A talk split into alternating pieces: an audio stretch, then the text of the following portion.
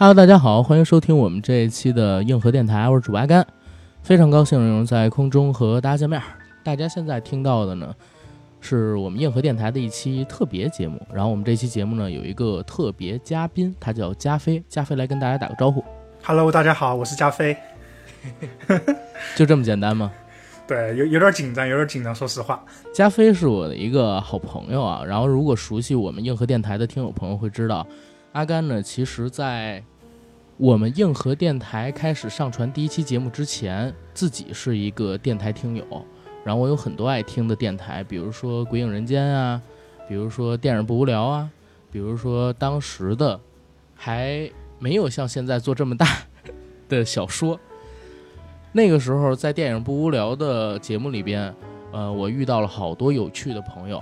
加菲就是其中之一，然后我不知道咱们硬核电台有多少的听友以前也听过电影不无聊。如果你们加过微信群的话，或者说加过 QQ 群的话，应该对加菲这个名字还挺有印象的。对，那个时候你刚做电台的时候，你还叫摩拜电台，对吧？那个时候取名字的时候，咱们还讨论了一下。对对，那时候取名字还咨询过你们的意见。对，但是你们没给出什么建设性意见，你知道吗？我当时是强烈反对你用摩拜电台的，因为当时啊是吗？对啊，我当时强烈反对啊，我还能翻聊天记录呢。当时你问我取你这个电台的名字嘛，对吧？你就说你要用摩拜电台，我估计你当时是特别喜欢摩拜自行车那个东西，是吧？然后，然后，嗯，我就当时特反对，我就说你以后万一你要是坚持下来了，做大了，对吧？就像现在做的这么好，没有没有没有，怎么办，对吧？有有这个名字的原因，你当时给我的反馈是。你没想做做怎么大，以后的事儿以后再说吧。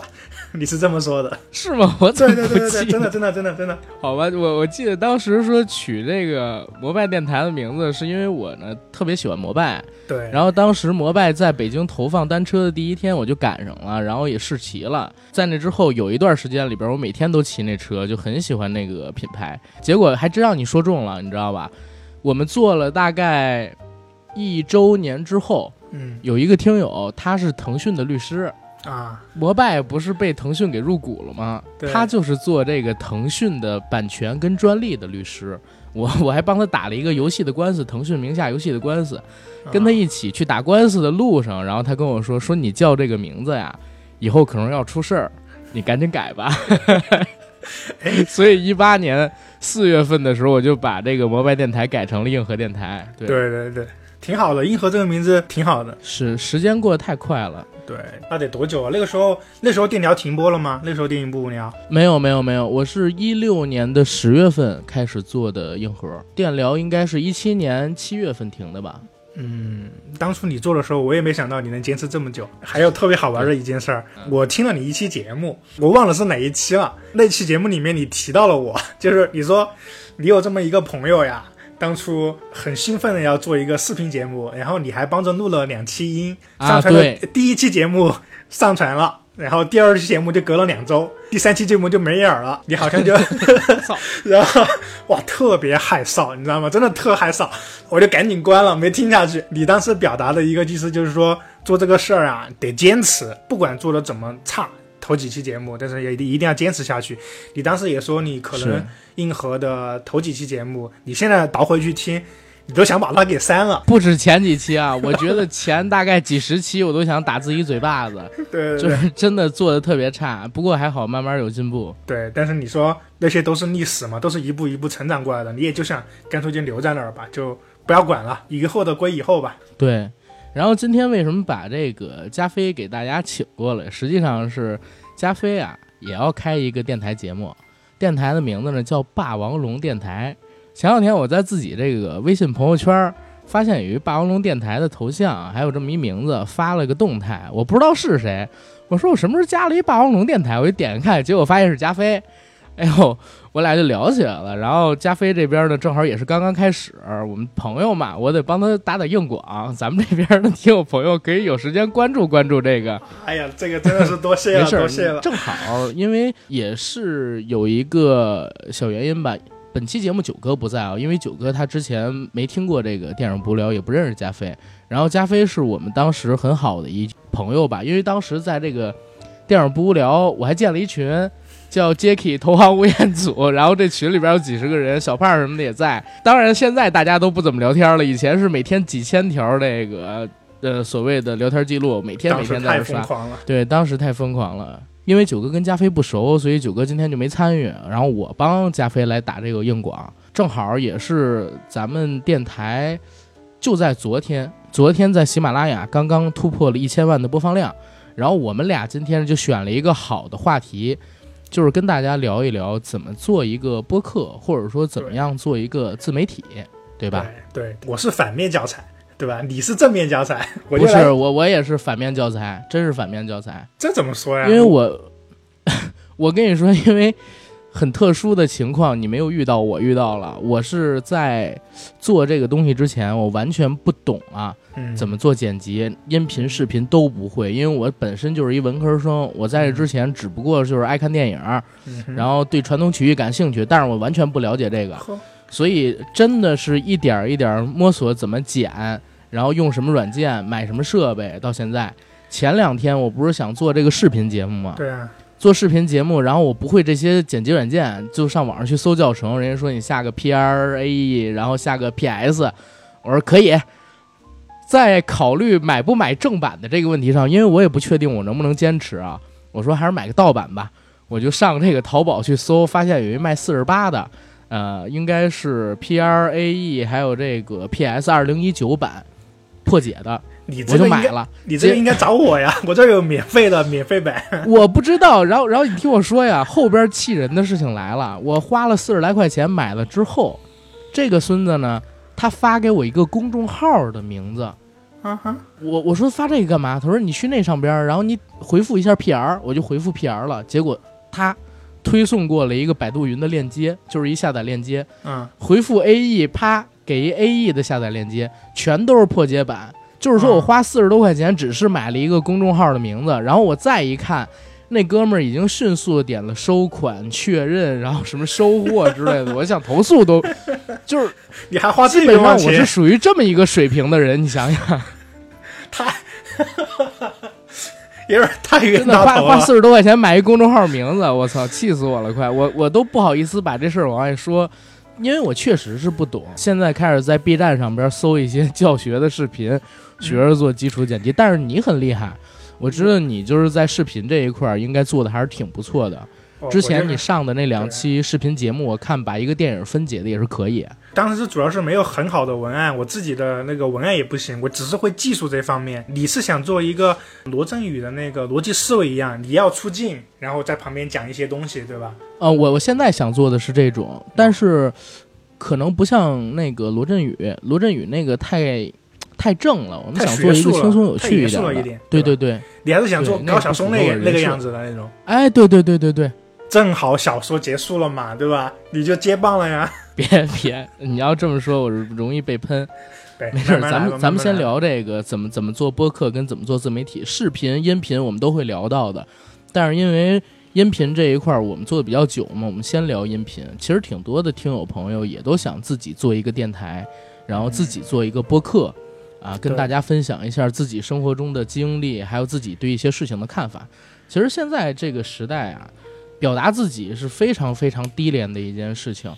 从来没有任何一个时代、一个年头能像现在一样轻松简单的就可以表达自己的看法，然后让大家都能听得到，而且学习的成本也极其低廉。我学着做电台，好像是只用了一天就能剪出一个像模像样的节目了，。这么厉害，音频不是视频，音频就把断句错话剪掉不就结了吗？那个很简单。当时我还好像跟你聊过，就是嗯为什么选择做电台。一个是我爱听电台，是再有一个呢是我觉得电台的成本最低。因为它最简便嘛，因为它就只需要一个录音设备就行了。其实如果说不考虑要，录音质量特别好的话，其实一个手机就已经可以了。最开始那几期还真是手机，就像我所知道的一个现在做的特别好的一个电台叫新闻酸菜馆，他们两个主播最开始也是用的就是手机录的。新闻酸菜馆好像现在免费的节目停掉了吧？只剩下那个付费的吧？没听，他们的免费节目特别少了，可能变成月更或者说两月更这样的了。然后主要是做那个付费节目。对我看他们的号被封了，因为所以后边就没关注。因为现在好多平台对这个取名儿特别有限制。你像比如说我这次做这个霸王龙电台，虽然虽然说我叫霸王龙电台啊，但是我在很多平台不能取“电台”这两个字了。就像微信公众号上啊，对对对，已经不能叫电台了。对，就像你的那个名字好像也叫硬核班长，对吧？其实你的主账号是你的专辑叫硬核电台。其实最开始的时候我不知道，突然之间有一段时间在某些平台、某些音频平台上边啊，我这个摩拜电台被改成了叫摩拜电影，我也不知道为什么就跟电影哦挂上钩了。他直接给你改了呀。他直接给我改，没有经过我同意。啊，后来我才知道有一段时间是“电台”两个字不能用。后来前段时间不是出现个事儿吗？就是那个 B 站上边有一非常大的 UP 主叫静汉卿，被人把商标给抢注了，对吧？然后我我我我是之前就有这个商标意识，我去年大概是在八月份还是九月份注册商标，结果发现啊嗯，硬核电台注册不下来，就是因为它后边有电台两个字儿，没办法注册，只有官媒才能注册这个商标，所以没办法，就是我注册所有的商标都叫硬核班长，包括以后我们的节目可能都要叫硬核班长吧。对你想想，电台这两个字就已经管控的这么严格了，你想想新闻这两个字，你想想对吧？所以说他们，所以说他们的免就是好多地方他们都。嗯，好多事，而且很多事情他们都不能聊了，你知道吧？所以说只能在那个呃付费节目里面聊。对，对。他们的付费和你的那个付费还不一样，呃，这也是我很久以前的得到的讯息了，就是他们当时做这个付费节目还不像现在这么方便，现在很多平台都可以直接付费了，但是那个时候还不行，嗯。那个时候像呃主流的现在的几个主流的平台，他们都还没有开始收费，还没有开始盈利，那个时候他们实行的收费方式是年费，他们的其中一个主播其实挺会研究这些的，嗯，他们通过苹果的一个收费收年费的方式，哦。然后在 Podcast 上面收费。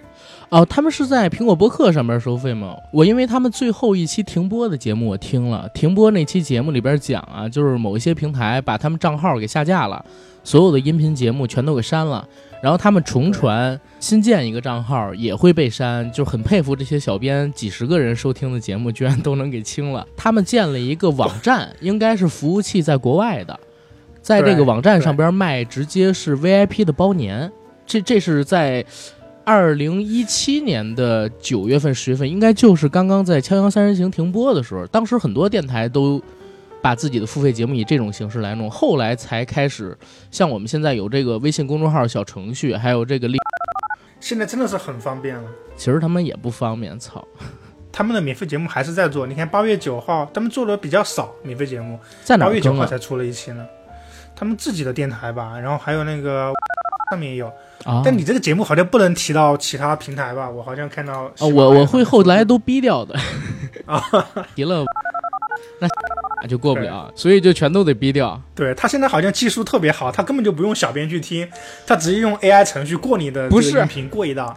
不是不是这这个我还真知道，因为我们前段时间被下架了好几期节目，我就问他们了。啊哦首先是这个样子，很小的那种节目是用 AI，或者说根本就不听。然后稍微有一些关注量的节目，比如说一万是门槛吧，只要过了一万对的，它是分成很多小节，然后由不同的人去听，这样的话可以提升这个所谓听的速度吧。还真是用人一个人一个一个去听对啊。，尤其是那个腾讯下属的那个播放器音乐播放器平台，非常之变态。它是直接每一个节目由单独一个人全部听完，所以我们的节目在那个平台上边，大概每三期就有一期过不了，每三期就有一期过不了。哦，对，硬核电台好像是上架了很多很多平台。没有没有电聊那会儿多，电聊那会儿我看什么，就我就不提名字了啊，就是十几个平台啊都不止十几个，全都在上。我还帮着传呢，那个时候。你那会儿是电聊的管家呀，对吧？我我觉得你啊，你要做这霸王龙电台，你可以让金刚喜儿帮你做个宣传，这样的话其实也很有效果。俩人在这个微博上边还有很多老喜儿比较抵触。这个东西，他啊当年还在做电影不无聊的时候，然后我让他说，呃，比如说，呃，他们当时卖衣服嘛，卖 T 恤做周边，嗯然后我说你签个名，他说我也不是什么名人，就是有一个什么很出名的人，我也不是明星，我签什么字儿啊？他的那种他的那种就是想法跟我们正常人都不一样，就是他觉得他哎不是出名的人，我我也是这么想的，我们也是这么想的，操！因为大家都没见过我们的脸，只听过我们的声音，我们也没把自己当鸡巴名人，操！人家喜欢你，你签个字会不会让人家高兴一点？我是这个意思。但是呢，他就说有很多时候也挺抵触的，而且嗯，现在他没做这个东西了，他就想和这个东西完全撇开关系，就就过去的都过去了，然后我就就不和这东西沾边了。对，没有考虑把电疗再复播呀？嗯应该不可能的。你知道他们两个是怎么不做的，你也知道。行，不不聊八卦。我是说，你这个平时你剪辑会剪掉很多，就是说你听起来比较内容比较干的一些东西，对吧？有的时候会剪掉比较干的，也会剪掉一些就是不能播的，不能播的东西，聊着聊着聊嗨了，就很容易带出来，所以一般都会给它剪掉。你们肯定也能聊不能播了呀，是不是？付费节目它那个审核就不严格呀，因为听的人少，是吧？听的人不是相对较少。嗯，付费节目，因为现在我们不是签了一个平台吗？就是杨贵妃最爱吃的水果那个平台啊，那个平台付费节目的审核宽松一些，但是呢，也一样是有一些限制，所以我们也会删一点儿。呃，我们之前自己在公众号上边做了一个 H 五，没敢绑小程序，在那 H 五上边，因为没有人审，就是我们自己传，然后自己审，自己给大家去听，所以在那上边几乎是没有任何尺度限制的。但是也是因为我们这个尺度太大了，我跟九哥我们俩做的时候就没敢上小程序，因为小程序得绑公司做。我上我听电台应该也没有你早吧？你能当这个电疗大管家，应该是很早很早就听了吧？嗯，对我听电台的这个历史啊，那个时候中国的播客还是洪荒时期呢，没有什么平台。那个时候，我零九年读的大学，然后一零年开始听我人生中的第一个电台，那个电台叫三角龙电台。你我哦，不知道哎，我我我好像还有印象哎，三角龙电台。对三角龙，三角龙电台应该是中国播客最早期的那么几个电台之一。中国最早期的电台，我大概就知道，就应该是三角龙电台、糖蒜电台他们那一批。那个时候还没有 Podcast，他们就是自己建的网站，对，在上面播。我听三角龙的时候是不知道怎么样，就在网页上浏览浏览，然后就浏览到了一个网站，那个网站叫做“邻居的耳朵”。邻居的耳朵就是是三角龙电台其中一个主播叫包大师建的一个网站，他在里面上传了他的第一期节目。那时候那时候好像我失恋来着吧，然后就在某一个画室里面，就一边画画，就一边听他们的电台，就这么就走上了这个播客的不归路。那是我听的第一个电台，后来才有这个喜儿他们是不是？他们好像是一二年做的。一三年做的。我听三角龙电台和电影部聊还有几个好玩的事儿。一开始我听三角龙电台也是一个普通的听众，就是有一次我打球崴脚了，我就回家休养。回家休养的时候就可以回家就不断电了嘛，在家里面就随便玩。所以说那天晚上我大概就玩到了什么十二点凌晨这个时候，三角龙电台的其中一个呃主播，他就在群里面叫唤，就说谁没睡觉呀？然后我们就响应了一下，我们几个没睡觉的。然后他就说，这个时候居然还在还在线上，就肯定是特别闲的人。就说你们几个人有没有兴趣来当一下群管理？啊 啊！这么晚还在网上聊天的人肯定特闲。对，那时候正好也上学，然后就当上了那个三角龙电台的啊、群管理，就和这帮主播越走越近了嘛。然后当时他们来成都玩也一起玩。后来听电影不无聊是因为三角龙电台停播了。三角龙电台停播的原因是因为当时其中一个主播他叫兔子，他得病了。特别严重的病，但是后来治好了，那是他们第一次停播。然后我这个人其实挺长情的，就是听一个电台就一直听。但是三角龙电台就停播之后，我就在 Podcast 上面找，哎，就找到了一个电影不无聊。当时他们上传了三、三期节目，就刚好只上传了三期。他们的前三期节目应该也不是用的专业的设备录的，应该也是用手机之类的东西。对，应该是手机，我觉得。嗯，类似于电脑这个方面之类的，我也不是很懂。然后我就跟他们提了一下，就他们当时也有微博了，我就给他们私信啊，我就说你们这个呃忽近声音忽大忽小，然后你们应该建一个 QQ 群，然后我就我就跟他们提对对，不是，我就跟他们提各种各样的建议嘛。刚刚做电台的人嘛，就是哎，有人跟你互动，哎，你还会觉得很高兴。那时候我已经毕业了，但是我在外面做培训，就是、哦我被培训，我去上培训班儿。那时候也挺闲的，我就给他们建那个 QQ 群，呃，打你微博、微微信公众号。啊，是这么回事。这个我还是第一次听你聊。但是你刚才说了，其实挺重要的几个事儿，你知道吗？我自己啊，干了这几年电台之后啊，我把这个行业分成了几个时间阶段。第一个时期呢，就是洪荒远古时期。洪荒远古时期，我自己啊分的啊，大概是在一二年之前，因为各大 FM 的线上平台其实是在一二年之后才雨后春笋一样冒出来。现在咱们知道某某山，嗯，然后某虫，啊，还有这个 某水果，啊，某音乐播放器，都是在这之后才出来的。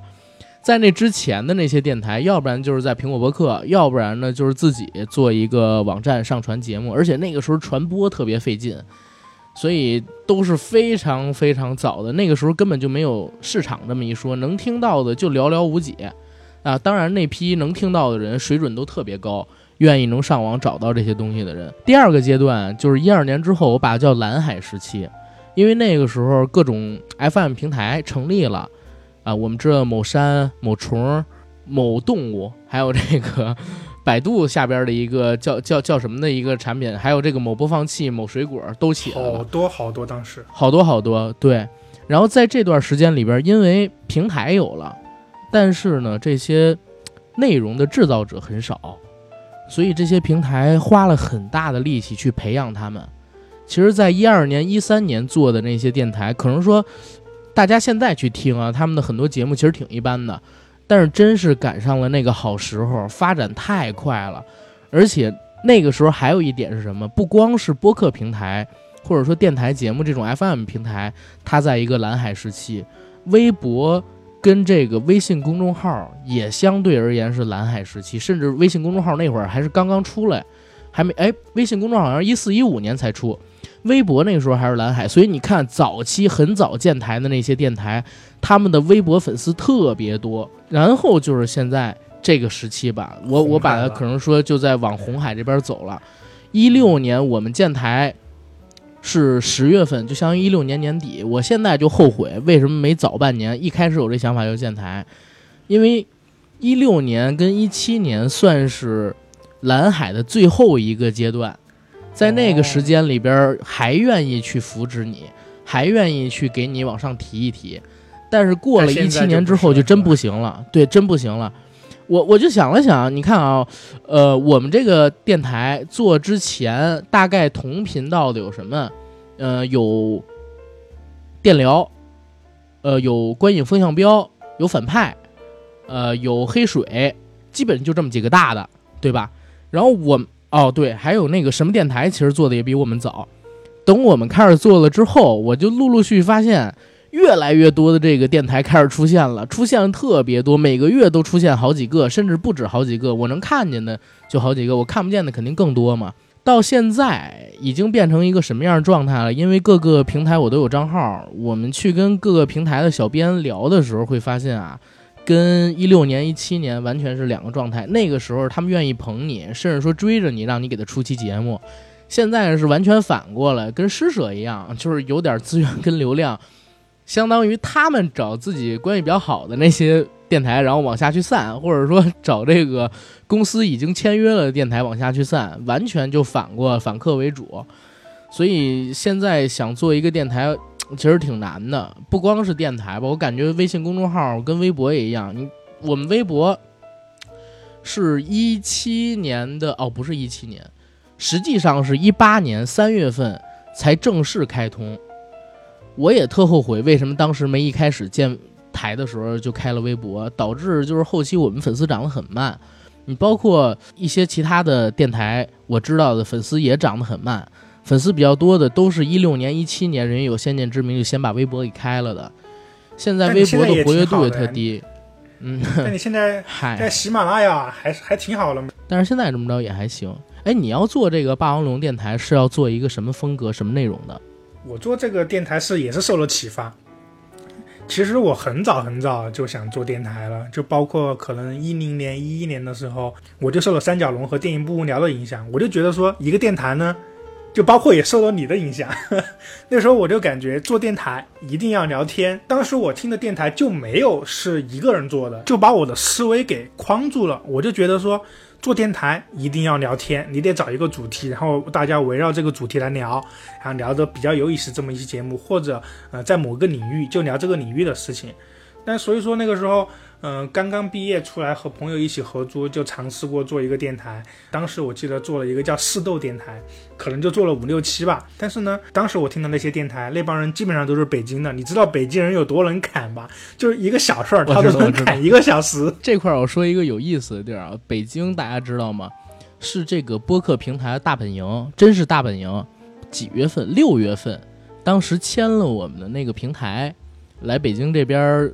出差三天，派了俩人，在这个三天里边，他们俩见了无数个 北京的已经有点规模的电台，包括跟我们聊的时候，他们都问北京怎么这么多电台，其他城市全加起来都没有北京多。北京人确实能砍成吹牛逼，操！北方人普遍比南方人要 open 一点，南方人可能说稍微还是拘谨一些，所以北京这边或者说。不光北京啊，因为我也认识有东北的主播，九哥也是，然后那个派哥他也是东北的，他们都挺能侃，然后跟我们也比较能能能够融到一个圈子里边去，反而是特别南方的主播，比如说像是上海啊，还有广州的主播，我们其实也有私下联系，因为有之前有群，你知道吧？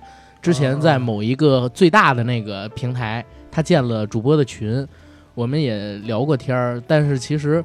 沟通起来就没有像跟这个北方的主播那么舒服，对，那么那那那么顺畅，对对对，说不舒服应该不合适，都是挺好的人，但是可能更拘谨一点，就是聊起来没那么随意。所以说我听的都是那种聊天节目，所以说就把我的那个思维给框住了。其实我们几个朋友在做电台的时候，就聊天的时候，其实聊的也挺开心的，但是你剪成节目之后，就觉得节目的内容就很干，你自己听。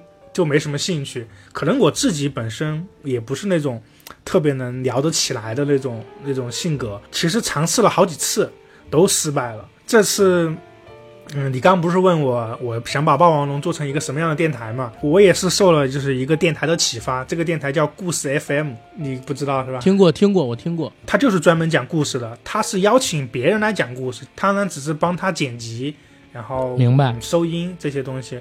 对，然后我就说。那既然我自己不是很会聊天儿，那么我把我收集来的一些故事讲给大家听，然后我就不用在节目里面和别人尬聊了。这个模式比较适合我。对，在这儿也说一点，因为刚才我也提到，就是教大家怎么做电台。其实加菲啊提到的点特别对，电台如果你做，如果是几个人的话，会很容易做。为啥？你一个人干对着机器吧嗒吧嗒说话，没有稿子，特别难，真的特别难。我试着录过几期，除非是自己特别擅长领域，比如说去年应该是常宝华老师跟单田芳老师去世的时候，我聊的那期传统曲艺，聊侯宝林他们几个大师那期，基本上没什么稿子，我能很顺畅的下来。其他的所有的单人的节目。大概我都得录六十分钟以上，剪完了才能到四十分钟，就是得刨去二十分钟的空白，等等东西。因为我自己得想话，因为我不习惯准备稿子。如果你想做一个单人的节目，其实很难。不能做成那种就是脱口秀，只能做成有稿子，以故事性或者说以学术性、专业性对为自己这个电台核心卖点的节目。所以这儿也提醒给大家，如果你真是想做一个单人的节目，每期一定要准备稿子，而且一定要偏专业一点，或者说每期就像刚才加菲说的，有故事，能把大家引进你的节目里边去。嗯，否则的话，一个人干侃淡聊是绝对没戏的。如果你是两三个人，找几个就是比较俏皮的朋友，其实比找几个有学术深度的朋友做出的节目更有意思。因为电台这个东西，包括我我自己的理解，可能跟很多人不一样。我觉得这种自媒体或者说综艺节目，最重要的是什么？最重要的是点。真的最重要的是点，就是怎么样才能够让你就是很舒服的听完他这期节目。你在这期节目里边，你可以得到知识，但得到知识并不是最重要的，因为它只是一个节目。你这个节目一定要让人觉得舒服，他才愿意去听，愿意跟下去。所以，如果你是一个想进入到这个领域里边来的朋友，你想自己做一个电台也好，做一个视频 UP 主也好，你在自己考虑节目方向的时候，你先找找身边有没有人。几个人的话，肯定比自己要简单的多，因为有人给你电话，不会尬场。如果说你只有自己一个人的话，视频其实比音频还好做，因为视频你可以做五分钟的，音频你做五分钟的很难很难出头啊。因为我我也分析了，就是大家听电台的几个时间，上下班通勤在交通工具上边的时间，比如说你开车，你坐地铁，还有就是你睡前，或者说工作正忙的时候，午休的时候。你去听，那你基本上听一期节目最少得是二三十分钟的，才可以符合你能够收听这个节目的时长。如果是五分钟的，可能说大家听不了。但是视频不一样，视频的话，你手可以一直盯着那个屏幕，它播完了你直接可以翻下一个。音频的话不是的，音频的话就是播完了它自动滚到下一个。你要觉得下一没兴趣，你还得再重新打开它，你重新调成下一个节目，就很麻烦。所以音频节目如果做，就是最少二十分钟起。如果是单人，就是要偏故事性跟学术性、专业性一点；如果是多人的话，其实趣味性比专业性更重要啊，它更容易就是能够让你吸引到人的注意力。你以后要是想聊电影、青春电影、青春偶像电影，我可以来跟你聊一下。为为什么呀？你最近工作跟他有关？我从喜欢看电影以来啊，我就对这个。青春电影就是偶像电影，青春爱情电影是这种电影，我就特别感兴趣，我特看了特别多，所以说我当时间看了好多好多。你像那个什么《恋空》，然后泰国的荷尔蒙，台湾的那个一一，呃，也不是一一不是，台湾的那个蓝色少年杀人事件，对吧？对这些东西我看的特多。当时电影不无聊在做的时候，我就特别想让喜儿做一期这种青春爱情的电影。一直到停播都没做，他们对这个方面简直不感兴趣。因为电聊他本身对这个不感兴趣，而且再有一点，当时想远程录一节目挺难的。大家呃，这儿还要跟大家说一嘴啊，因为我跟加菲不在一个城市，我在北京，加菲在成都，所以这一期我们俩是远程录的，然后用的设备不一样，所以可能音频大家听的时候啊，就是我的声音跟他的声音可能会音轨上边听上去稍稍有些不同，这块大家体谅一下啊。我当时没想跟他们一起录，我想的就是说让他们自己聊一期。但是喜儿跟金刚可能就看这方面的电影看的特别少，是他俩都是怪咖。然后接着说这个如何做电台吧。其实大家知道，我们最开始做电台硬核啊，最开始做电台的时候，我们不知道该用什么设备。当时呢，我是发现这些知名的 FM 平台、播客平台，它在。后台的账号里都有一个上传或者说录音功能，你可以直接用这个软件给自己录音。所以最开始的大概十几期节目，或者说二三十期节目，全部都是我自己通过手机进行录制。录制完了之后，我从后台下载下来，再进行剪辑，剪辑完了再传上去的。当时我都不知道有什么好的电脑的录音软件，因为都是用手机录嘛。当时的手机，我虽然用的是苹果，但是苹果手机的那个收音很差。我自己反正听完了之后，我认为它不如当时那个杨贵妃最爱吃的水果跟某山这两个平台后台自带的那个录音功能录出来的音质清晰，而且他们当时录的那个比特率也很高，应该是采样率在四万四千一。可以到这个水平，啊，反而当时苹果的那个杂音还会很大，所以当时我就是用这个软件，FM 平台自带的这个录音功能录制的。所以如果说各位实在是对这个东西感兴趣，但是又不愿意拿出钱来啊 去进行尝试，你又想 录一期节目试试，啊，没准这这是分成几种嘛，分成几种嘛，你们可以用这个软件后台。进行录制，录制完了之后再下载下来，在电脑上边，你用 A E 也好，用一些其他音频软件也好，就可以剪辑音频的剪辑软件，特别容易搜。我在这儿呢，也可以给大家推荐一个我到现在都在用的特别特别傻瓜的一个平台。我给大家说一下它的名字，叫 A U D A C I T Y，A U D A C I T Y。这个软件其实它是完全免费且开源的。自己直接在百度上边搜就可以搜到它的下载方式。下载完了之后，你就可以把自己录制好的音轨，或者说下好的这个软件音乐呀，给扔到软件里边去，它就会生成音轨。你可以进行剪辑，进行配乐，也可以做出各种各样的效果。音频，因为音频真的很简单，你保存出来之后，再用一个格式工厂或者说其他的转格式软件转成 MP3，就可以收缩到合适的这个空间大小，进而上传到现在我们所说的这些 FM 平台了。这是第一种。第二种呢，就是你愿意去试试。但是不确定自己能不能坚持下去，不知道，呃，这个设备能不能满足你的需求？那你可以买一个录音笔。我跟九哥其实有很多期节目都是用录音笔录的。我们当时买的录音笔是好像索尼的一个牌子。买这个录音笔是不是应该注意一下，它是不是定向收音啊？对对对，因为因为有一些录音笔，它如果不是定向收音的话，它可能会把很多杂音，就比如说，如果不是定向收音，你就是动一动手，可能摩擦一下桌子，对，它都有可能把你这个声音给收进去。对对对对对对，应该注意一下这个。嗯，录音笔其实你知道吗？现在。很多电台都在用。按我现在知道的情况，我我这儿点名儿也说一下啊，因为我们也是不错的朋友啊。那个奇妙电台的老蔡，他们就是用录音笔录的。之前来我们这儿做客的时候，我们发现啊，两边用的都是录音笔，还惊诧了一下。当时我们是在我以前的一个老板他的会所里边，我们那老板有一个自己的会所，然后我们一边喝着茶一边录一期节目。那是当时《动物世界》那电影要上。李易峰那版，九哥跟老蔡一起去了趟日本，然后我们在那个出发之前录了一期节目。他们他们录的，他们用的也是录音笔。然后在这儿给大家推荐一下录音笔啊，这个录音笔如果你要买，最少最少你得买一个五六百块钱的，然后一定要买那种有指向性收音的录音笔，否则的话就会像刚才加菲说的一样，你会把周围的很多环境杂音，包括说擦桌子的声音啊。或者说周围一些细小的杂音全部都收到这个音轨里边去，对，这很重要，捡起来特别麻烦。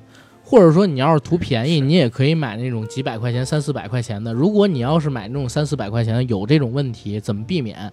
就是一定要保证自己录音的那个环境特别安静，特别安静。对，然后你们说话的时候声音一定要控制的特别好，把一些杂音全部都剪掉，这会造成你后期剪辑很大的困难。这是用录音笔，然后录音笔，如果你是做采访跟一些现场之类的东西，其实是推荐使用的。然后再三一种就是我现在用的就是调音台，我跟九哥呢买了一个雅马哈的四轨调音台，可以接四个麦克风，收四条音轨，也可以做一些音效上边的硬件调控，包括有实时监听啊、加配乐等等。你自己如果说进行购买的话。自己一个人尝试，你可以买单一音轨，甚至说买双音轨的。当然，你要买那种调音台的话，一定切记啊，切记，现在买调音台一定要问这个淘宝店铺或者说京东什么的官方店铺的老板，他带不带 USB 口？因为这个调音台它同样是四轨，你会发现啊，淘宝上边有的价格卖一千五，有的价格卖两千一。一千五的那个是不带 USB 口的，你没办法把音频实时的传录到电脑里边去，并且进行监听，所以一定要买这种带 USB 口的。如果你有调音台的话，其实说实话，大家也听过我们有调音台跟没调音台节目的区别，声音呢会非常的贴紧，而且还原度高又清脆。声音也不用说的特别大，但是大家都可以听得很清楚，而且周围环境的杂音几乎收不进去，因为它是话筒收音嘛，指向性很强。对它，它定向收音。对，定向收音，所以再套一个防风的那个啊，对对对，喷麦的声音都没有了。对我，我忘记说这个了。不管是录音笔还是这个调音台，在这个收音口跟话筒这儿一定要加一个防风套，否则的话，你们一旦离这话筒近了。喷麦的声音会让你这节目完全没法听。我们之前遇到过这种问题，你知道吗？我操！对，呃，我想一想，如果是调音台的话，四轨调音台大概的预算不到两千块钱。如果是双轨的话，大概一千左右。如果是单一音轨的，如果是单一音轨收音的那种调音台，可能说六七百块钱你就能买一个带 USB 口的百灵歌。雅马哈都可以，你买完了之后，店铺这边的老板会直接加你的 QQ，给你发一个驱动，把驱动安在电脑上边，然后用我刚才推荐的那个软件点录音，就可以实时录音并且监听了。啊，这都是很简单很简单的。所以说，其实你想做一个设备很好的电台，大概只要你有一台电脑，再花个两千块钱就能做出不错的效果了。但是要在这里跟大家讲一下，大家可能刚开始做电台的时候会很有冲劲，但是你们在不确定自己能坚持下去，还是买或者说有这个决心的情况下，还是买录音笔，或者干脆就用手机录。嗯，用手机录的话，就不要把那个麦克风正向朝着你，你可以侧面或者说反面，然后在麦克风的那个地方包一层呃卫生纸或者说呃湿巾，这样。嗯，就可以减少一些噪音，然后保证你的周围环境是安静的就可以了。然后在你嗯把这个节目能坚持下去的情况，你再投资这些没问题。不然 不然就是你把东西买来，就像我这个设备，我当时买的这个录音机，就是大概在家里面应该已经缠了半大半年的灰了吧。后来想到了一个 idea，然后才能把这个拿出来用的。明白。反正如果是做这个电台的话，你要用录音笔。刚才加菲一点说的特好。它这个指向性的听筒，你可以让它背对着自己，其实也可以做到定向收音，但是呢，又不会收到你很多喷麦的声音。让它背对着自己，其实就可以。然后这是设备这一块儿。对，我还记得，你知道吗？因为我们啊，一六年开始做，一七年不是当时某山签了我们独家嘛，然后每月给我们发工资，发工资之后，我跟九哥立刻就买了设备，我。当时我收到工资的第一天，我就跟九哥说：“九哥，我们盈利了。”然后我们俩就在买了设备，你知道吗？啊，当然我现在也特后悔，因为我们之前啊签了整整一年，所以在那一年的时间里边，正好是一七年到一八年那一年的时间里边，我们没有在任何某山之外的平台上传任何的节目，也导致就是我们其他平台的订阅啊、听友啊非常的少。错过了当时蓝海最后的时机，现在相当于是重新开始在其他平台运营不到一年的时间，其实错过了很大一段时间。如果说大家现在想开始做这个音频节目，我建议大家不要被某一个平台锁死，付费可以锁死，但是免费的节目一定要在所有的平台同时上传，甭管传一次有几分钟，有没有那么多时间，会不会累。但是千万别只在单一平台传，因为我想了想，虽然现在某山市场占有量应该得在百分之六十到七十，其他那些平台加起来，对对对，其他那些平台加起来可能说只有百分之三四十，但是也一样的，你有其他平台吸引听众的速度还是会加快，对吧？嗯，所以这是音频这一块跟大家说的设备上面的东西，基本上两千块钱啊，你就能做出一个像模像样、音质合格，而且。不能说音质合格吧，两千块钱可以做音质很不错的节目了。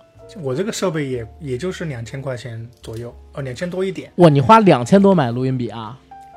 不，不是录音笔，这个设备，我现在拿的这个设备，这个设备其实挺好的，特别便携。它虽然不是调音台，它也可以当做一个调音台用，叫 Room，Room，Z O O M H 六，明白。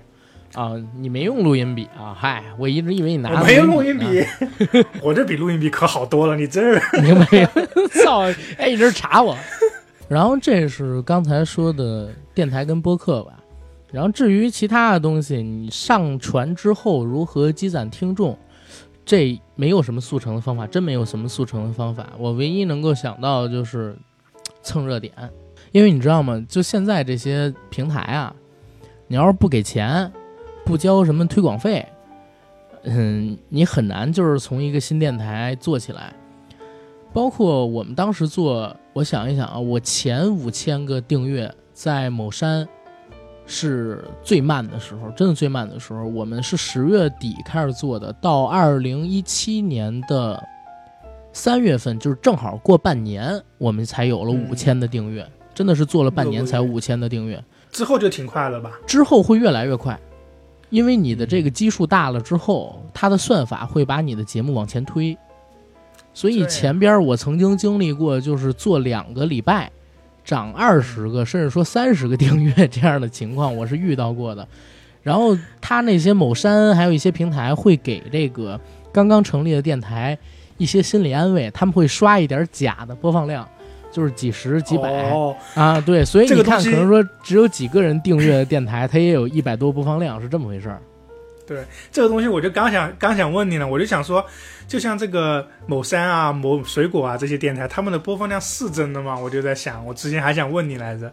我这么跟你说啊，嗯，都可以刷，对，都可以自己刷吗？呃，不是自己刷啊，是自己刷，哦，是呃，啊就是嗯。这个这个东西怎么说呢？我想想啊，怎么在不怎么在不攻击或者说 能在审核通过的情况下跟你说啊？总啊，嗯。有这么两种情况，一种呢嗯。就是你是他们这些平台力推的啊。节目，啊为了提高你的商业价值，然后这些后这为了提高你这个电台的商业价值，那这些平台啊，可以在后台给你操作一下，让你的商业价值更高，你知道吧？哦啊，但是这个操作并不能涨你的粉丝跟订阅，但是它能让你的面儿上看得很好看。所以你会发现，就是说有有一些跟某些平台有合作的节目，他们的播放量啊，啪啪几十万，但是他们的这个订阅可能说才几千，才一万，啊，其实这个是很不合比例的。你比如说，你才一万的订阅，你每期节目几十万的播放量，我的天除非夸张，除非是把你每一期节目全都放到这个平台的开屏广告上面啊，开屏广告或者说开业广告上面去，否则的话不可能有几十万的播放量。再说一点啊，就是嗯如果说真的每期都这么干，你的粉丝或者说你的订阅不可能只有一万，对吧？这是第一种情况，就是平台能让你变得好看一点儿。第二一种呢，就是，呃，主播们自己动手丰衣足食，因为其实很简单。你知道以前我在这个某山进行更新的时候，每隔大概两三个礼拜，后台就会收到某些无良商家的私信。这个私信是干嘛的？就告诉良商家呃，对，就是你也你也不知道他从哪儿来的，他就能找到你，然后通过私信发给你一个图片，这图片上边就是报价单。一八年的四月份之前，每一个平台大概一万的播放量，不到一块钱，一万的播放量不到一块钱。哦，就是说他来帮你刷，呃，你可以这么理解，但是我没说啊。同时呢，大概一百订阅是几毛钱还是一块钱？一万粉丝大概是五块钱，一万粉丝五块钱，然后一百个订阅是几毛钱还是多少钱？因为粉丝跟订阅那个时候没有开实名制，你知道吗？所以你想刷多少刷多少。但是我我这儿也也说一嘴啊，我们粉丝跟订阅数都是非常真实的，要不然的话，大家可以看我们的播放量嘛，这个是成正比的。所以在这儿我我也提一嘴啊，所以我也提一嘴啊，就是大家其实可以看一下，因为啊，嗯，评论数很难刷，评论数很难刷，不可能说人家在这个节目下方给你安排一机器人，天天给你去刷大概几十条评论，对吧？所以评论数相比于播放量是真实很多的。你看这个电台的真实播放，你就直接看它评论数就行。比如说像我们每期节目大概一百多条评论，这就是每期大概两三万的播放量，这是属于很正常的。乘一百，一百个人里面有一个人留言，一差不多了，因为音频好多人都是吸着屏然后听的嘛，对吧？这就已经很正常了。然后你像黑水，可能说有两百条，两百来条，平均每期两百条的评论，因为他们大概现在的订阅量正好是我们两倍嘛，这个是差不多的。但是比如说有的节目，它的这个订阅量没我们高，甚至说订阅量跟我们差不多高，评论数跟我们差不多，或者说评论数还没我们多，它的播放量是我们可能说四到五倍、两到三倍，这个就很有问题。为啥呢？你比如说现在我们是六万的订阅，正常的情况下就是每期节目，呃三四万左右的收听，这是很正常的。因为有的人感兴趣这期节目，有的人不感兴趣这期节目，所以就会造成他有时候听，有时候不听，而且还有一些是积存的那些订阅，但是他们已经不用这软件了。所以实际上，你每期节目平均下来，肯定播放量是不如你的这个订阅量高的，或者说一般情况下，嗯一般情况下不如这个订阅量高。我知道的就有就有挺牛逼的电台，人家节目做的真的挺好的，但是也是为了提高自己商业价值，尤其他们现在是以公司形式进行运营嘛，也融了资，就每月花钱然后刷这播放量。但是现在播放量有八九个平台现在还活着，就是这些播客平台大家知道还活着，所有的平台里边除了某山。播放量都特别便宜就能刷。某山的播放量是全网最难刷的，我虽然没刷过，但我知道价格，有人在后台给我推过。某山的播放量大概一万的播放就得花几百块，或者说，哎，不对不对，呃，一万的播放就得花五十块，一万的播放五十块，这么贵？你想啊，一万播放五十块，刷十万播放量就是五百块。有的节目它每期就刷十万播放量，相当于一期它就得砸五百块钱出去。我跟九哥当时就考虑，我们想融资嘛，然后我们要不要把播放量往上刷一刷？但是我俩后来想，算了，也没钱，别刷了。应该是一八年三月份开始的，所以你就所以你就看啊，有很多节目，它在一八年三月份之前播放量超高，一八年四月份之后播放量就下来了很多。还有一些节目呢，一八年三月份播放量超高，一八年四月份播放量还是很高，但是比起之前要少很多，就是因为这个当时是从一块钱一万变成了五十块钱一万。所以很多人就不刷了，或者说刷的变少了。但是有有人真是心狠，他们愿意就是拿出半年的时间来养这个账号，每天往里砸钱，然后把它这播放量刷起来。这个确实是有的。嗯，这个其实也很正常吧。自媒体你要不舍得砸钱，挺难做的。如果你要愿意砸钱刷量，对对对。反而某山现在是播放量特别难刷，但是有好处。也造成了，只要你愿意往里砸钱，它这个算法的排名还是会往上升，相当于涨订阅什么的还是会快。因为我始终怀疑啊，我始终怀疑，现在那些在外边能刷某山播放量的，实际就是某山的灰色产业。我这大哥，你这个能播吗？可以啊，为什么不能播？我也没说是哪个平台，为什么从这个一块钱变成五十了？然后当时我们正好是想刷，我们当时真的就在大概五六月份，一八年五六月份，我跟九哥商量商量，我说我们我说我们刷吧，我说我们刷吧，我去找人询价，结果人说不好意思，从四月份开始我们涨价了，我说涨了多少啊？他说翻了五十倍，我说啊，翻五十倍，你就是说打扰了，打扰了，呃，真打扰了。然后我就去问别的那些能刷的，结果发现别的那些也不行，别的那些都刷不了。只有那一家能刷，然后那一家收的价格是原来的五十倍，全网只有那一家能刷，所以我就怀疑，你知道吗？而且你你想刷的这么疯狂，后台都不管，你就你你就琢磨吧，到底是和你怀疑，和你怀疑，就跟那个大家也都知道，嗯，微博很多的僵尸粉儿，对吧？是。但是这个僵尸粉实际上是微博生态的一部分。如果你要做的话，我是真的不建议你刷，这个投入挺大的。你要是每期一周的频率进行更新，也就是说一年五十二期，你扔这上边的钱也得有小。你要是每期只刷一万的话还行，你要是每期刷十万的话，就就有点过了。我刷它干嘛呀？我这位。其实我做这个电台，其实纯粹就是完成我当年的梦想，就像所有看小说的人想要写小说。然后我当年特喜欢听电台，所以说我就一直有这么一个，明白？真的算是梦想了。你过两天啊，你自己录一期你觉得特别有意思的节目，我给你转采，转采到我的这个电台上边去，就是大家可以在我的电台上边看到这期节目，但是点进去之后是你的播放界面。然后如果大家觉得好，直接就可以订阅到你那儿。好多谢。可以试试，因为我觉得你如果要做的话，其实啊，我给你一个小建议，有没有考虑过用方言录？我考虑过，我朋友也给我提过建议，他觉得我现在这个川普实在是有点出戏。但是后来我跟他想了一下，就说我这个是一个讲故事的电台，你要说是大家一起聊天用方言可能会好一点，但是呢，我这是就用方言讲故事，你试试。因为我我告诉你现在难在哪儿啊？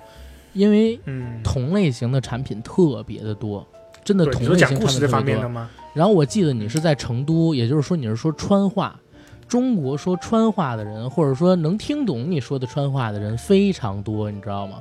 真的假的？四川话有那么好懂吗？成都话，特别是成都话。现在呢，做普通话的电台特别多，但是专攻某一个地区、一个地域、一个省市这种方言的电台。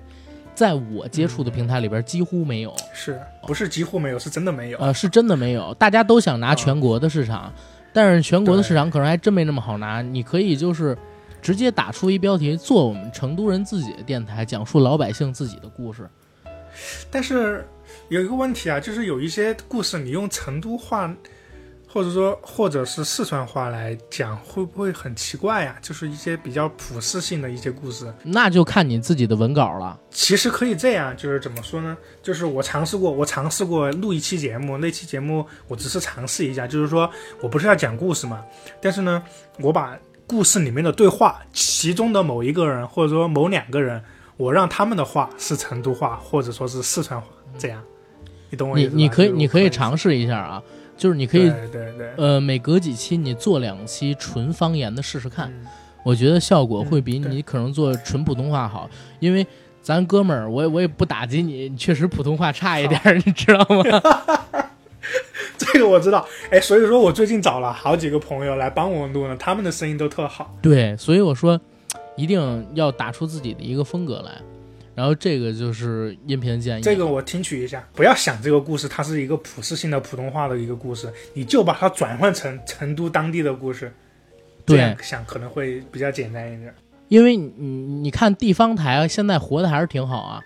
我记得重庆有一个节目叫《雾都夜话》，当时也是火的很啊。雾都夜话这个节目太好了，我当年天天看，跟我外公外婆一起。对啊这个对他就是全方言，全程全是重庆话。我记得那个《雾都夜话》就是说讲述重庆人自己的故故事对对，重庆人对讲述我们重庆自。己人自己的故事。对，哎，那个其实特别对味儿。那个节目我自己看过两期，其实外地人也能听懂他们说的话，我可以看字幕，我觉得他那个川话挺有意思，重庆话很有意思。味道的。对，嗯，所以可以尝试一下。如果咱们这边有一些其他的听友，大家知道，就是南方的一些语言，其实最容易让大家听懂的是川话。上海话，我当时去上海出差，包括去上海见一些听友朋友，我们去玩儿，外语他们说上 对对对对，我感觉我跟傻子一样。我第一次去南京出差，我想挪一下车，结果那个、挪车那大爷跟我说南京话，我完全听不懂。但是如果我去四川，四川话我能听得懂，而且四川话挺有意思的。四川话这个普通话是什么时候定的呀？建国以后，就是四九年以后就开始就说呃，不是四九年，四九年之后还过了一段时间，具体几几年我忘了，还是投票投出来的，最后选的就是以北京话为主，然后掺杂了一些其他东西，成对成了这个普通话。我给你讲几，我给你讲两个八卦，就是这个肯定不能播，但我跟你讲，就是你刚刚不是提到黑，对八卦是什么这块儿我已经给剪掉了，大家应该听不到啊。然后我们俩知道就行了。咱们刚才聊的这个 音频节目的事儿，然后视频节目你还打算做吗？可能就是我一个人的话，应该是没时间了，先把音频这块儿弄起来吧。嗯，我当时跟你不是聊了几句嘛，我想做成木鱼水星那个样子的那种东西，就是找一个卡通小人儿来代替我，然后我把他嘴巴做动，手做动，头做动，他在那儿讲故事，声音还是我。那个现在 B 站上边有一 UP 主叫蓝朋友，他是用苹果嗯自带的那个 Face ID，、然后生成的那个头是是啊，，就用那个做的视频，其实也挺好，真的挺好，也挺有也挺好的，挺挺有意思，你可以试试。人因为我 因为我你知道吗？我最近狂减肥，真的狂减肥。我最近几天瘦了七八斤，我七天我放大瘦看一看你。是，就是因为我准备就是在三周年十月二十三号的时候上视频节目，赶紧减减肥，提升提升形象。哦、来得及吗？来得及，来得及。呃，按照现在这个锻炼的架势，我每天最少一个小时有氧。哦，对，今天你下午的时候你还去锻炼了，对吧？嗯，对，现在是从九月二号开始吧，每天健身，对，已经瘦了七八斤了。我觉我真是觉得你真的是一个有毅力的人，而且说什么事儿执行力特强，感觉。嗯，是我我我也这么觉得，因为咋回事？我是现在把它当成一个工作了。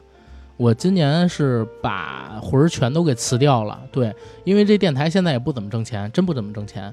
然后付费节目现在是开始慢慢的越来越多，但是还不到就是原来我跟九哥两个人的收入水平，所以我们俩都得想招儿看怎么挣钱。如果做视频的话，其实颜值还蛮重要的，所以也是下定心思要靠大家来支持了，大家多支持。之前我是一直想减，没有毅力，然后现在就豁出去了，我每天都得弄一弄。然后昨前天啊，不是，对，就是前天，前天因为我在上礼拜参加了一婚礼，两天没练，啊，吃了两天，长回了大概三斤。结果我前天练狠了，我前天在跑步机上待了七十多分钟，结果把小腿肌肉给拉伤了。昨天跟今天小腿疼的不行，但是今天还是得去减。我太难了，操！哎呀，好把那个你把那个音效剪过来，我太难了，那个音效。我太难了，我操，老铁，我最近压力很大，你知道吗？真的呃我我听说你全职做这个，其实我我真的还挺惊讶的。我我其实我真跟你这么说啊，之前我是完全没考虑过全职，正好也是，呃，今年遇到公司点事儿，然后我就从公司走了。然后我呢，因为做了两年多这个节目，我觉得吧，其实有一些资源是可以变现的。然后我也特别想干这个，包括我干这电台干到第二年的时候，我原来的工作，我觉得没有这个对我的吸引大。然后嗯是我真的我是真想干这个，对我是真想做点内容，做音频也好，视频也好，我是真想做点东西出来，所以我就考虑是不是全职弄。后来也真的全职弄，全职弄了之后，现在你知道吗？也有很多公司找我去上班，但是我我都不想上，我说撑到明年二月份，我要是撑不住了，我再找工作去。能撑住的话，就是在这个电台上面死趴着，基本上是这么想的。因为现在大概手里边的钱也能让我撑到明年二月份，基本上也是这么一个状态吧。哎，如果说如果说大家做这个电台的话，你除非已经做到一定规模，我不光说电台，要说自媒体。除非你做到一定规模，然后做了一定的时长，然后开始有一点收入，否则我真的不建议你全职做，太辛苦，而且生活真的没有保障，生活真的没有保障。但是我感觉啊，就是后来应该还会做得不错，因为我们现在陆陆续续的很多的项目来了，包括我我今年我跟九哥已经参与了一个电影的制作，然后陆陆续续的我跟九哥可能 后边会有一些项目，我们俩就转型到影视策划或者做制片去了，所以现在也是也是攒 title，哼，哎呀，对，基本就是这么一状态吧。然后再说一下啊，就是那个公众号，大家知道，其实现在做公众号也特难，真的特别难。公众号现在的打开率，我那天查了一下，进入到一九年之后，已经有大概两到三千万个，还是四到五千万个那个公众号注销了。然后现在的公众号打开率不到百分之三，也就是说，如果你公众号是两万人关注，可能说每篇公众号只有六百人看，平均。因为怎么回事儿啊？你现在看到的，比如说我我们是很高的啊，我们的这个呃公众号的活跃度基本是在百分之十到百分之十五，就是每篇文章发出去，百分之十五的人会看，已经很高很高，高到吓人了。现在就连我知道的这个四儿电影，以前的毒舌电影，它的这个打开率都已经才不到百分之十了。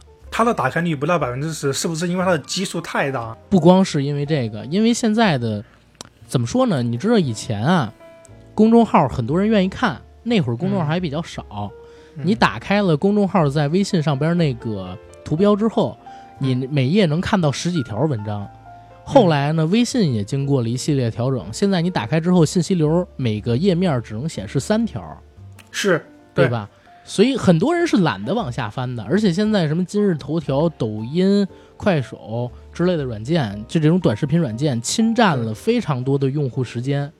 大家现在打开公众号的频率越来越低了。还有，除了像我们这种，比如说有节目会通过公众号发出去，大家必须要从里边，我们的听友会从里边找内容的，否则打开率真的很低。而且你知道，因为原来啊，公众号特别容易攒粉儿，所以有很多什么美食的公众号。啊，什么教人画画的公众号，还有那些什么为你读诗的公众号，什么十点少年之类的，以前也都是偏偏十万加，但是现在基本上都降成一两万，甚至更低。就是公众号现在是纯红海，很难很难做起来。除非你有什么东西，一定要让你的用户一定要打开你的公众号才能 get 到，要不然对，才能 get 到这点。嗯那个反派为什么说他的就是活跃度非常高啊？因为他现在节目只在公呃对只在公众号发，所以他是就是很高。除了像他这种或者说我们这种的，其他的这个公众号，就是说大家看不看，然后听不听。读不读对你的生活没有，或者说对你的这个爱好，对你平时关注的东西没有大影响的，现在公众号打开率低的吓死人。然后很多的公众号现在都融不到资，你知道吗？或者说都处于赔本赚吆喝的这么一个状态。现在的自媒体，我发现了一个趋势。为什么我说今年必须要上视频？今年你要是错过视频，可能就也会变成红海。短视频就呃，对，短视频我说的不是抖音、快手啊，抖音现在都已经很难做起来了，快手当然也更难做。我说的短视频是什么样的短视频？是五分钟以上。十五分钟以内的短视频，五 G 马上要来了。大家知道，现在我有我自己对这些东西还蛮蛮敏感的，因为以前我我学经济嘛，我天天关注这些东西。B 站就是非常有代表性的一个 APP，包括说油管也是。油管现在大陆的人登上去还比较少，以后肯定会放开的，会越来越多。B 站现在的用户量跟日活量，大家去搜一搜，我我自己没查过，但是我相信肯定每天都在涨，或者说每个月都在涨。越来越多的人开始关注这种自媒体发布的短视频，但是现在红的基本上都是开箱，红的都是吃播，慢慢大家就会看烦了。有内容的，比如说五到十五分钟，现在华人领域最火的油管账号叫老高与小莫。还有就是那个办公室小野，办公室小野那个咱就不说了啊。老高与小莫讲的东西，我觉得其实没我讲的好。就是他他讲的那些内容啊，很像我们付费节目讲的内容。比如说，我们讲过什么中国奇人钱学森，讲过什么邪教，呃，讲过共济会，我感觉真没我讲的好。但是你知道吗？他们在油管上边大概有一百五十多万的订阅，而且呀，油管已经有了一套很成熟的变现模式。是，大概这比国内做的要好。对对对，大概每一千的播放量，广告收入可以有一到两美金。也就是说，每一千的播放量能换成的钱大概是十块钱人民币左右。国内的 B 站大概一千播放量只有一到两块钱，所以你就想吧，这差十倍。为什么我们说现在赶紧要做？包括如果大家想做这种，对对对，也是推荐大家做这种东西。就是因为这可能是，嗯，五 G 真正到来之前，最后五 G 明年下半年不是普及吗？你在明年下半年之前你铺好了，你应该还能做得不错，应该能分到一杯羹。只要你确实能做出好的内容啊。但是如果说你做不出什么东西，就很难了。嗯，但是这个五 G，五 G 和这个，我是我知道你说的这个意思，但是为什么为什么五 G 跟这个？现四 G，他现在看看视频，他也不卡呀，也很流畅呀，还是不一样，真的还是不一样。我们现在聊的都是国内的市场啊，国内的话，现在还是很少会有人用流量去看视频。你可能会用流量看，有人可能，但是我告诉大家，你们只是很少数的，你们真的只是很少数的，绝大多数的中国人还是习惯用 WiFi。看那种视频网站的视频，而不是抖音、快手。抖音、快手用流量刷的很多，但是你打开一个视频网站去看视频还是很少，对吧？我懂了，你说的是，像我也是用流量刷抖音、快手，我也很少用流量用流量去看一个长节目，就比如说，比如说十五分钟的，对吧？比如说十五分钟左右的，我也很少用流量去看。但是因为十五分钟，对吧？在 B 站上边，大概现在最高支持幺零八零 P 六十帧。对吧？对，幺零八零 P 六十帧的视频，大概十五分钟就有一个多 G 一个视频。现在还是很少有人用这个的，所以你要一旦五 G 来了，每一 G 流量才几毛钱，所以你一定要赶上那风口。我我自己是这么理解的啊，我不知道对不对，但是我我真的感觉是这个。嗯，到时候可能说全民在家里安 WiFi 的可能都都都可能会很少很少了，所以大家可以。往这边去尝试尝试吧，嗯，然后还有就是做内容，内容这一块我其实推荐一个方向啊，这也是我自己琢磨的，我真是没跟大家做任何保留。我建议大家可以考虑考虑雅文化，雅文化，雅文化，对啊，我是从什么时候开始发现的？一七年中国有嘻哈火，我当时开始觉得中国的雅文化有一点点冒头。一八年街舞也火了。街舞跟说唱，对，街舞乐队跟说唱其实是亚文化里边最容易塑造成流行的东西，然后他们先火了，一个接一个的冒头了。对，尤其是可能说五 G 真的来了，包括移动互联来了之后，大家都发现很多人啊开始关注主流文化之外的那些东西了。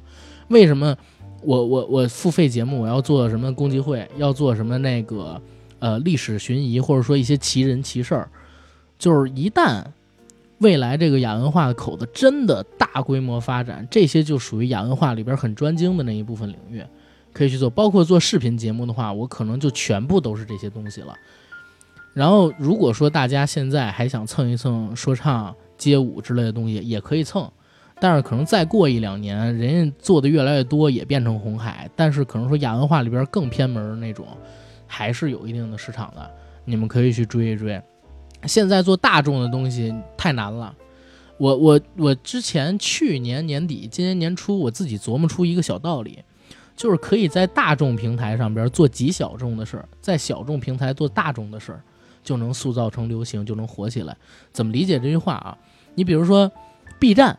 其实它是一个小众平台，当然它现在逐渐的在往这个大众平台走。以前大家的刻板印象都是动漫、鬼畜，然后还有一些其他的视频，专精性很强。但是你有没有发现，B 站上边现在最火的是什么？居然是吃播，居然是吃播跟开箱，就是开箱可能是开科技或者说其他的一些东西啊，吃播跟开箱实际上是大众的东西。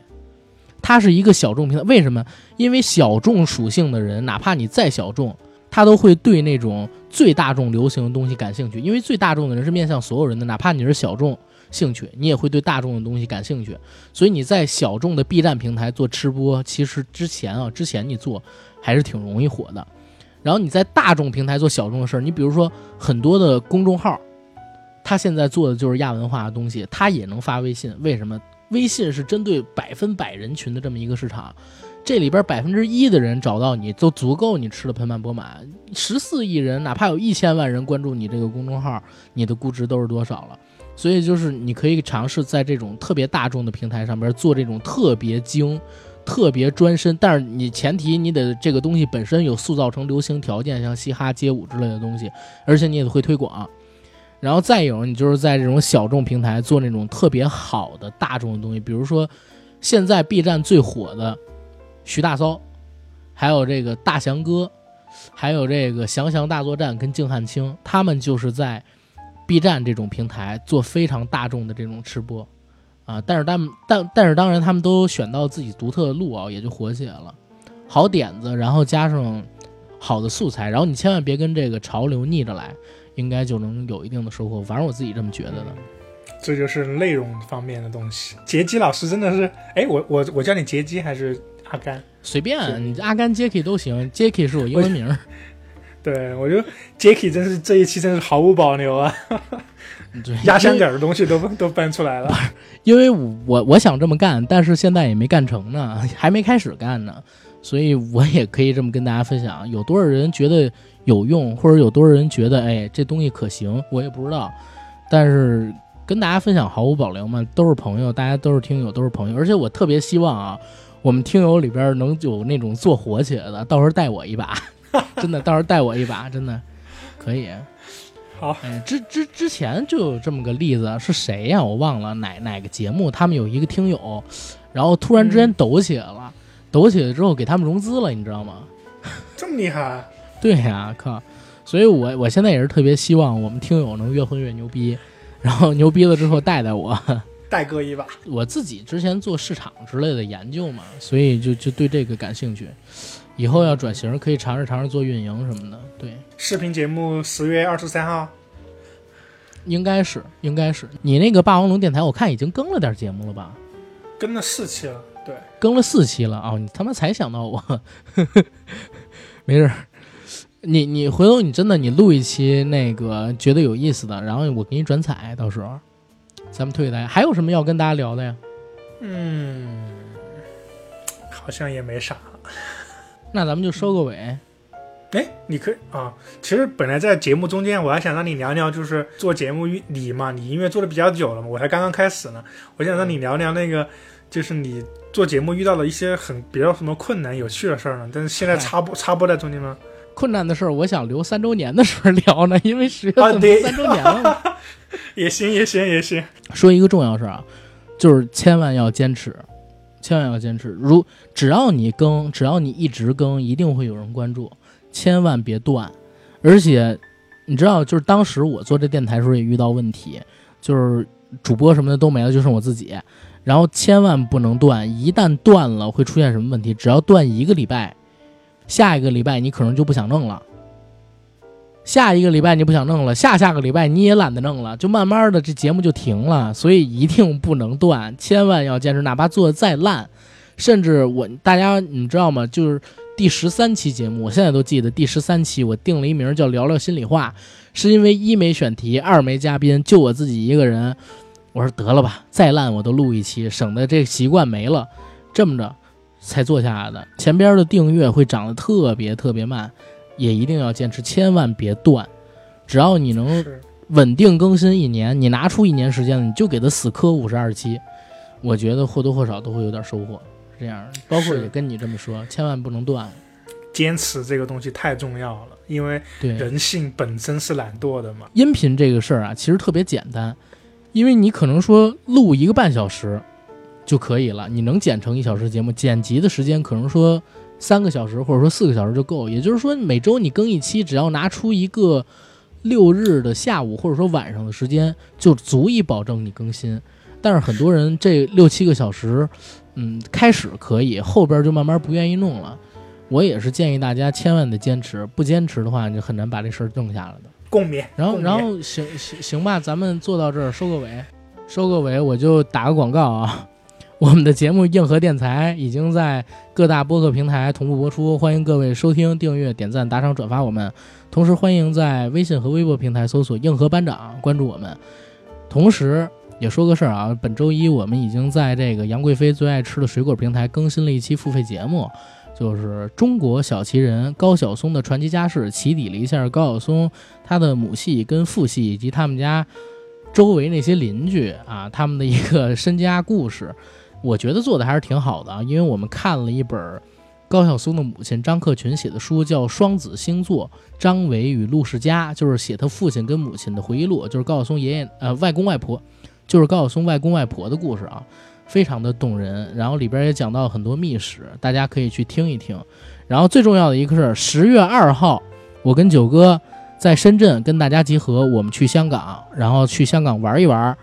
然后我跟九哥呢，因为这次是纯自费嘛，刚才我也说了，我们现在是捉襟见肘的状态。如果大家有想代购的，赶紧找到我跟九哥，我们代购收的这个手续费，因为我俩之前也没做过，你们瞅着给，给多少都行。然后想买什么东西，只要你加我的微信，我肯定通过。然后去之前你查好件儿，把东西名告诉我，我带回来之后就把东西直接快递给你。你也可以放心，我跟九哥我俩跑不了，跑得了和尚还跑不了这节目呢。对吧？对对对，行吧，希望大家支持支持吧。然后加菲的节目《霸王龙电台》啊，大家有兴趣的去听一听，如果觉得好就留个关注啊，这都是哥们儿，欢迎大家关注啊，就在各平台某山、某云、某水果，还有微信公众号搜索“霸王龙 FM” 就可以找到我了。OK，霸王龙 FM 对吧？好嘞，行，那谢谢大家，我们这期节目到这儿，拜拜，拜拜。